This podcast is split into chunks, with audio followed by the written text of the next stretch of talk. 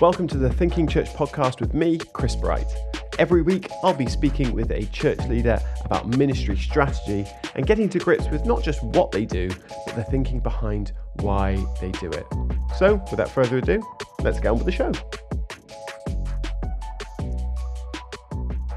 Well, my guest today is Dan Reiland. Dan is the Chief of Staff at 12Stone Church in Lawrenceville, Georgia. He's previously partnered with John Maxwell for 20 years, uh, first as executive pastor at Skyline Wesleyan Church in San Diego, and then as vice president of leadership and development at uh, INJOY. Dan is also the author of books Amplified Leadership, Five Practices uh, to Establish Influence, Build uh, build people and impact others for a lifetime. I actually have that book here, and so well used uh, that uh, I recommend it to everyone. Uh, so I love this book, and I was given this, and I've read it cover to cover probably more than once. Uh, so definitely recommend that. Uh, and also, uh, Dan is the author of his latest book, which is Confident Leader: Become One, Stay One. Dan, it's so great to have you on on the podcast today. Thanks for joining me. Thank you, Chris, for inviting me. It's my delight to see you again. Um, when we met here in the States and now to see you and do this podcast with you. It's wonderful. Thank you. Brilliant. Well, um, I, have been wanting to speak to you actually for a, a really, really long time because, um, well, when I think of the job executive pastor, which I think is probably somewhere near the, the field of uh, that I work in in the kind of in, in church world, uh, you're the kind of the you're kind of point zero of, of the, the executive pastor, and I know that um, that you kind of helped to coin that term. So we'd love to kind of hear how that how that job title came to be, um, and also how you defined it, and how it maybe is how it's defined today as well. Yeah, uh, I'm not I'm not sure I actually defined it. I I think I was amongst the the first group ever in the country, which is a you know your point zero. That's a nice way of saying I'm old. So I thank you for the nice way. I thank you for that. but but I, I, will say but I don't. I, I, don't know. I think it might have been more Peter Drucker um, who who was introducing the big idea. Uh, I can tell you how it got started. Really, you know, the church growth movement up to the 40, you know, 30s, 40s, and 50s, and and uh, uh, even in the 60s when the Jesus movement started in the 70s, the the church there were really almost no churches over 100 or 200 i mean there were small community churches. And so it was when the church growth movement was introduced and churches started to grow that started to cause a need to organize a little bit more fully to strategize a little bit more fully because a large growing church is a completely different animal than a smaller one. So that's really how it actually began. And um, i was actually the one of the very first um, small groups in Southern California. I was the kid actually in the group. Uh, most of the other uh, guys are retired at this point, but so I got to sit with the greats and learn from them, and and now I'm the, the old guy who gets to help a lot of young uh, exec pastors. So it's kind of fun. No, that's really cool. I'd love to find out, kind of dig into this role because I think it's yeah. a role that's that's really starting to emerge a little bit more in the UK. And I kind of want to make sure that we can differentiate it, especially from the role of probably assistant pastor, because it seems like it's different, but I think people use that term is what I'm hearing in the UK, especially quite interchangeably. But from what I've gathered, it's quite different. What, how would you define that role of what is an executive pastor? Yeah, it, it is different, Chris. Um, traditionally, and I don't know if I, I may misstep on the difference between the UK and the States, and you can correct me, but traditionally, at least in my experience, the assistant pastor is much more pastoral, uh, picks up a lot of pastoral care, um, maybe leans a lot more into spiritual formation, those kinds of things. Um, really helps the senior pastor with a lot of the people overflow kind of a, a, a position. Uh, the executive pastor, really the essence of it, really is the strategic side of vision. It's really the execution of the vision of the church. And if there were three uh, main components, of course, we all do 27 different things, but if there were three um, main components, it would be all things staff, from culture to development to performance to hiring, all that, everything staff. And then second, it's ministry architecture, meaning what ministries you do, what ministries you don't do. Is it working? Is it not working? What do you start? What do you stop? And the third would be leadership development. Uh, probably both in the stat, depending on the gifting, of course, of the individual, uh, probably both um, uh, in the staff and the congregation. That's kind of the core of it. There's obviously more things.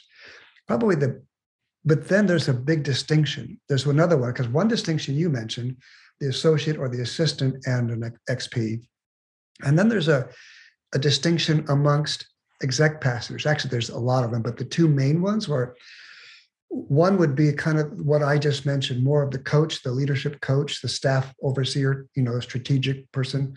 And then the other one is the other um, big category would be more the administrative, financial, buildings, property, kind of, you know, and and there's a really, really big difference there. And depending on the size of the church, you're likely to have two.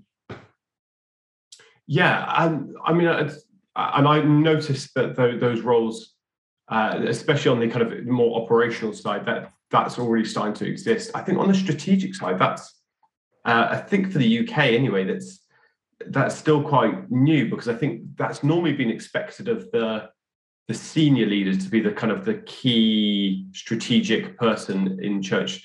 Um, wh- why is it so? Uh, how does that work for you with uh, uh, Kevin Myers is, is, your senior pastor uh, at the moment. So, uh, how how do you sort of work together with with your skills and his skills? And uh, why doesn't Kevin take on that uh, key strategic role? why have you sort of differentiated that out? How, how is that helpful? Yeah. Well, first of all, Kevin is extremely he's very strategic, and there's a very so it's not about gifting with him or a lot of situations. Sometimes it is um, but he's very has a very strategic mind, and did it all himself. To the church was uh, 1,400 people, I think, you know. But it simply becomes a matter of time and then skill set. So it's he's good at it, but he's not passionate about it. And so the larger the church gets, the more he has to, the more the senior pastor has to devote their time to vision, communication, becoming a better communicator, um, contacts in the community. They just have to put their role and function in a different place. And they, if I put it simply, they just run out of time.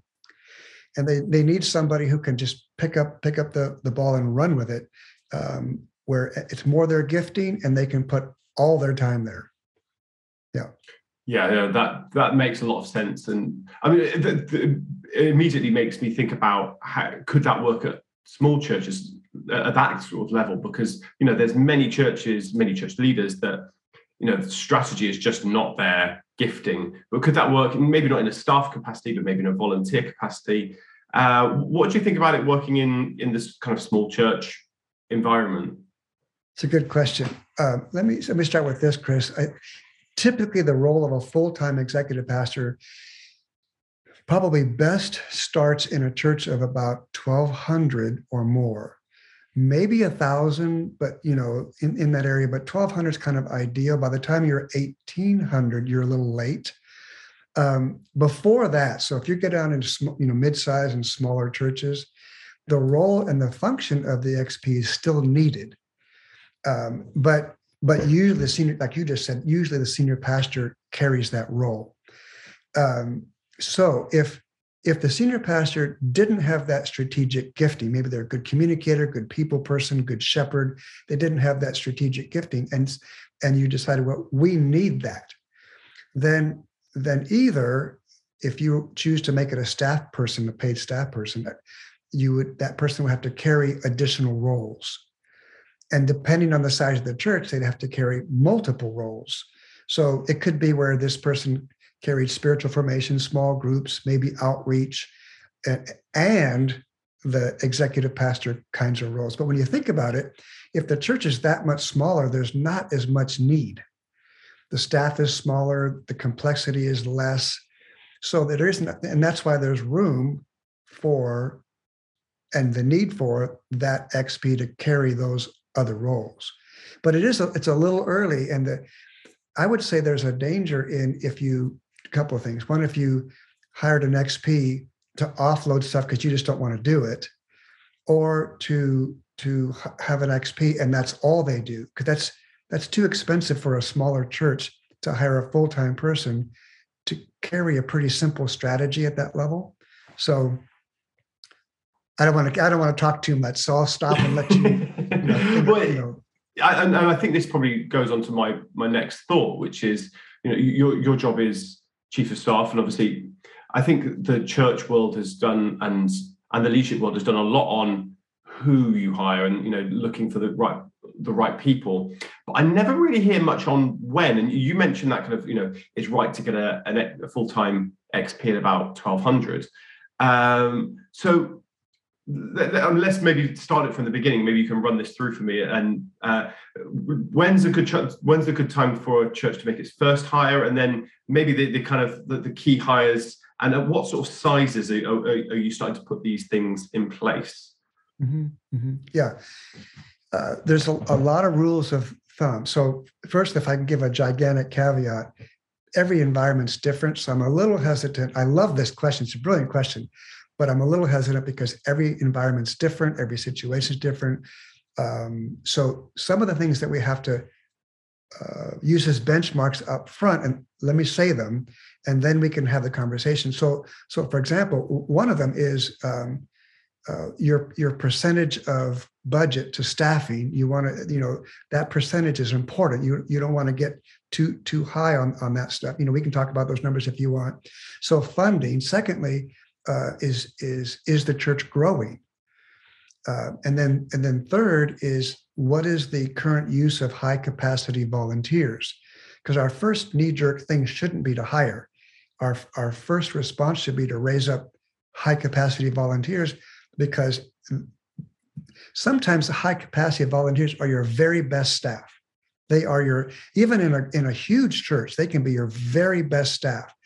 So really the only reason you hire is if you if you don't have if you don't have a volunteer who could do it or the time requirement is just so vast that a volunteer can't do it.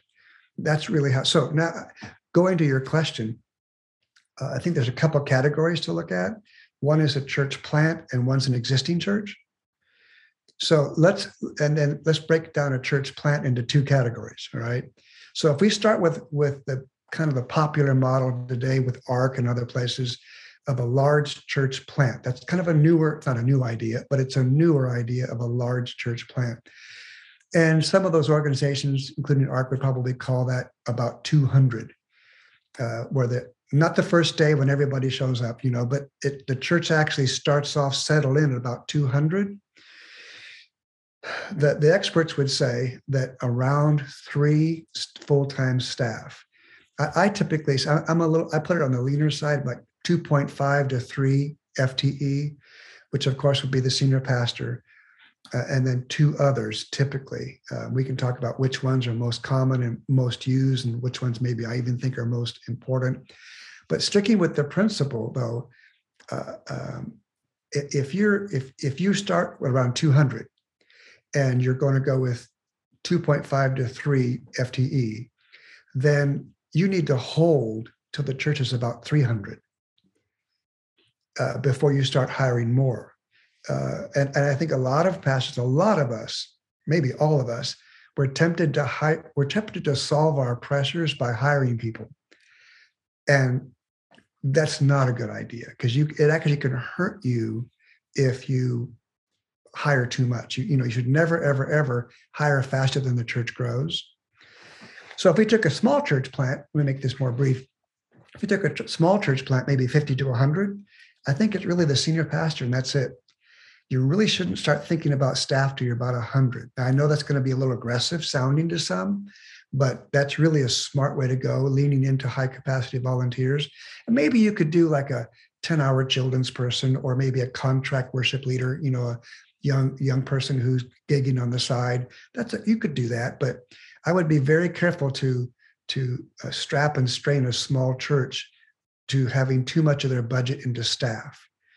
The last category I would I would think about, um, Chris, is the small existing church. The thing about a small existing church, an existing small church, is that they typically were larger, and so they have already have too many staff. and that's where it gets complicated you know if they if they invited me or you or somebody in to help or coach we might even say you have too many staff and they would feel like we don't have enough staff.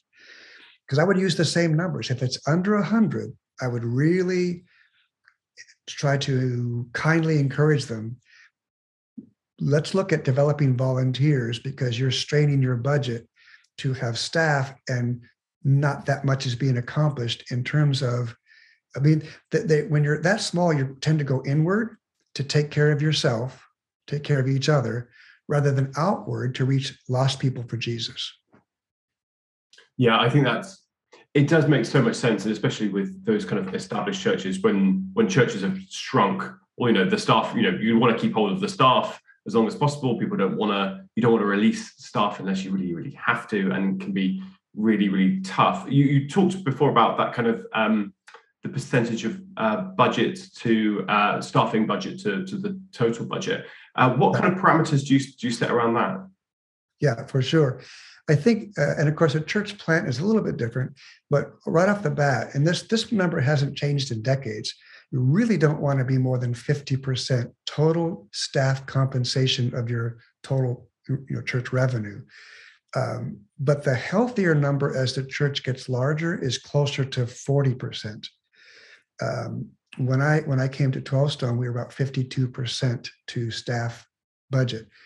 And we it took us 10 years 10 years to march it down to 40%. And, and that comes with better staff. And we, we you want to, you know, fewer staff, greater skills, compensate them better, that kind of a thing. But it's just much, much healthier to get that if you can. I mean, 38, I mean, sorry, 47, 46, 48, that's all good.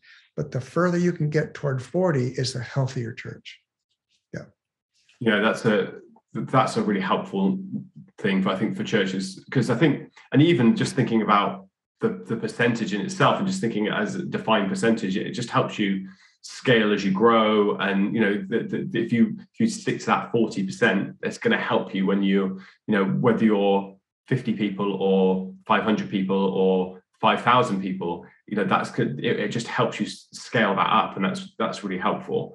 Um okay let's if we think about we thought, thought about kind of the uh, amount and the amount of money that goes into that um, and then you sort of talked about the kind of the first roles when we're looking at you know hiring a, a pastor waiting until about 100 uh, as a good a kind of good kind of rule of thumb to start off with.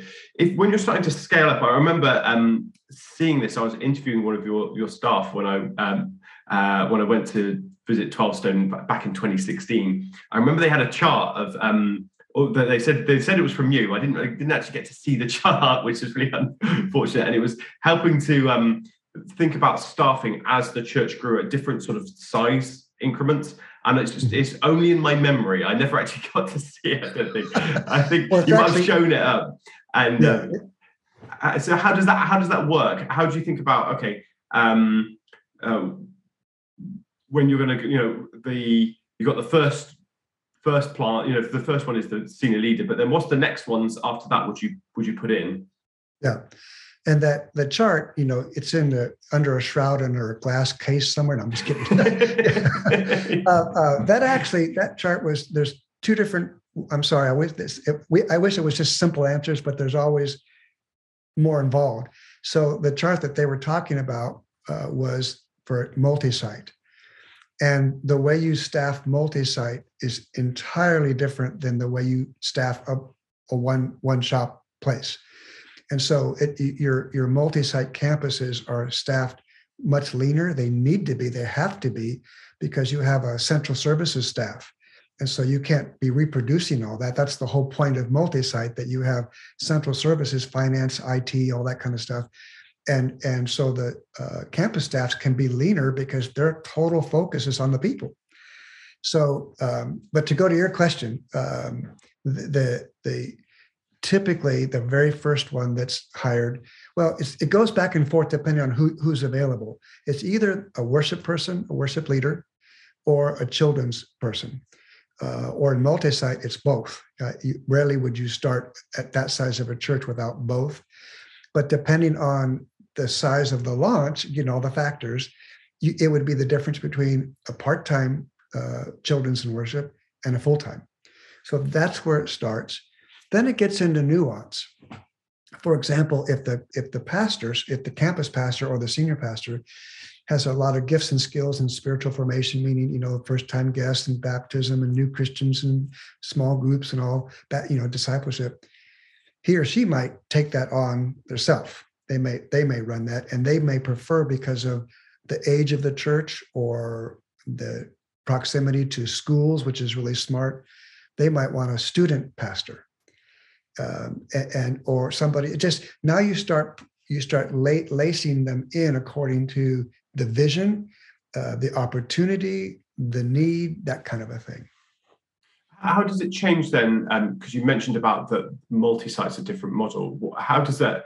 Do, do the numbers change and when you would uh, when you would hire and how many hires you'd have? Um, yeah, how does that change with multi-site? What what do the numbers change to? I know I I know it's it's going to be different for each situation. But the, the, I think the rule of thumb is really helpful for us because I think it's going to help us give us something that we can kind of latch onto a little bit, which is going to be really helpful. Uh, it's the, I guess it's the principle of the thing. Uh, but yeah, how does that change multi-site to um, to to, uh, to a single church? Yeah. So, well, for example, you can you can have um, and I, I, might not give the numbers right. I don't, I'm not in the, the details that much right now, but but I get the concept dead on for you. So you might have a, let's say you've got five or six campuses, and you have the smallest ones, maybe four or five hundred people, and the largest ones are they could be two thousand people, they could be three thousand people. Well, a multi-site campus of I'll call it two thousand people, you could run that with different ones. I mean, Life Church might do that with six or seven or eight people. Or, or you might, you, you know, so let me just give us a generic, you know, somewhere between seven and 10 people can run a giant campus, seven, seven to 10 full time. Where if you were 2,000 people, you might have 20 staff in a one site, right? Because they're covering everything. Where the campus out there, they're focused, they don't have to deal with IT and and and finance and uh, producing the product, products meaning the children's material and the student material and the spiritual formation, the small group. They don't. It's all done for them.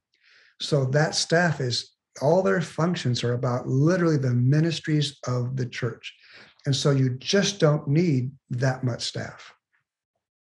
Yeah, that's really helpful, and that thought that the kind of the the return that you get for fewer staff with multi-site does make multi-site. And obviously, we do multi-site for so many other reasons, but the the um, the ability to to run very very lean is very helpful because it means that you can keep your budget a bit lower, be able to put that that budget into other things because it's it, you know the, the, the budget can then go into the community or or, or whatever, and, and that can be really helpful with um with with with hiring how do you balance the administrative and the pastoral side? Because there's always a, you know, as soon as you get started, there's always a need for, oh, we, you know, we just call this admin that, that, that seems to sort of pile up.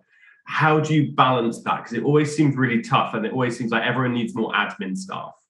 Yeah, yeah.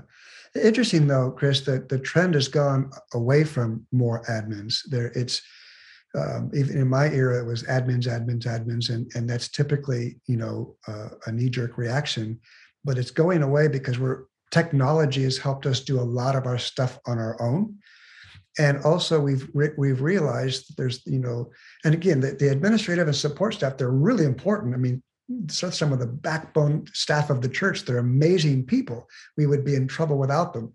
I just don't know that we always need as many as we think we do. And the difference to your question, Chris, uh, the difference is the staff who actually grow the church and the staff who manage the church. And so that's the significant thing we have to be honest about. And let's take an admin to start with, because that's what you brought up. Sometimes if we can be really blunt on, on our on your podcast here, um, that what's important to know is you don't never hire never hire an admin to make your life easier you hire an admin to make your life more productive. And, and so oftentimes um, admins are brought on because they just hear you do all this stuff, you do all this stuff, and that's that's not a good stewardship use of, of, of time and money. Uh, the administrative staff, the support staff, uh, manage, management oriented staff are really important people. They're a gift to the kingdom, but they should free up the ones who grow the church to actually grow the church. That's the idea. So um, I think you always lead with the growth oriented staff and you follow with the more support administrative staff. If you ever flip it, and, and again, this always goes back to pressure. Um, people want to offload their pressure, even the ones who are growing the church, they want to offload their pressure. So they get me some help, get me some help, get me some help. And that's okay as long as the help that's being provided actually allows the ones who wanted the pressure relief to be more productive. If they're not more productive, you've really not accomplished anything.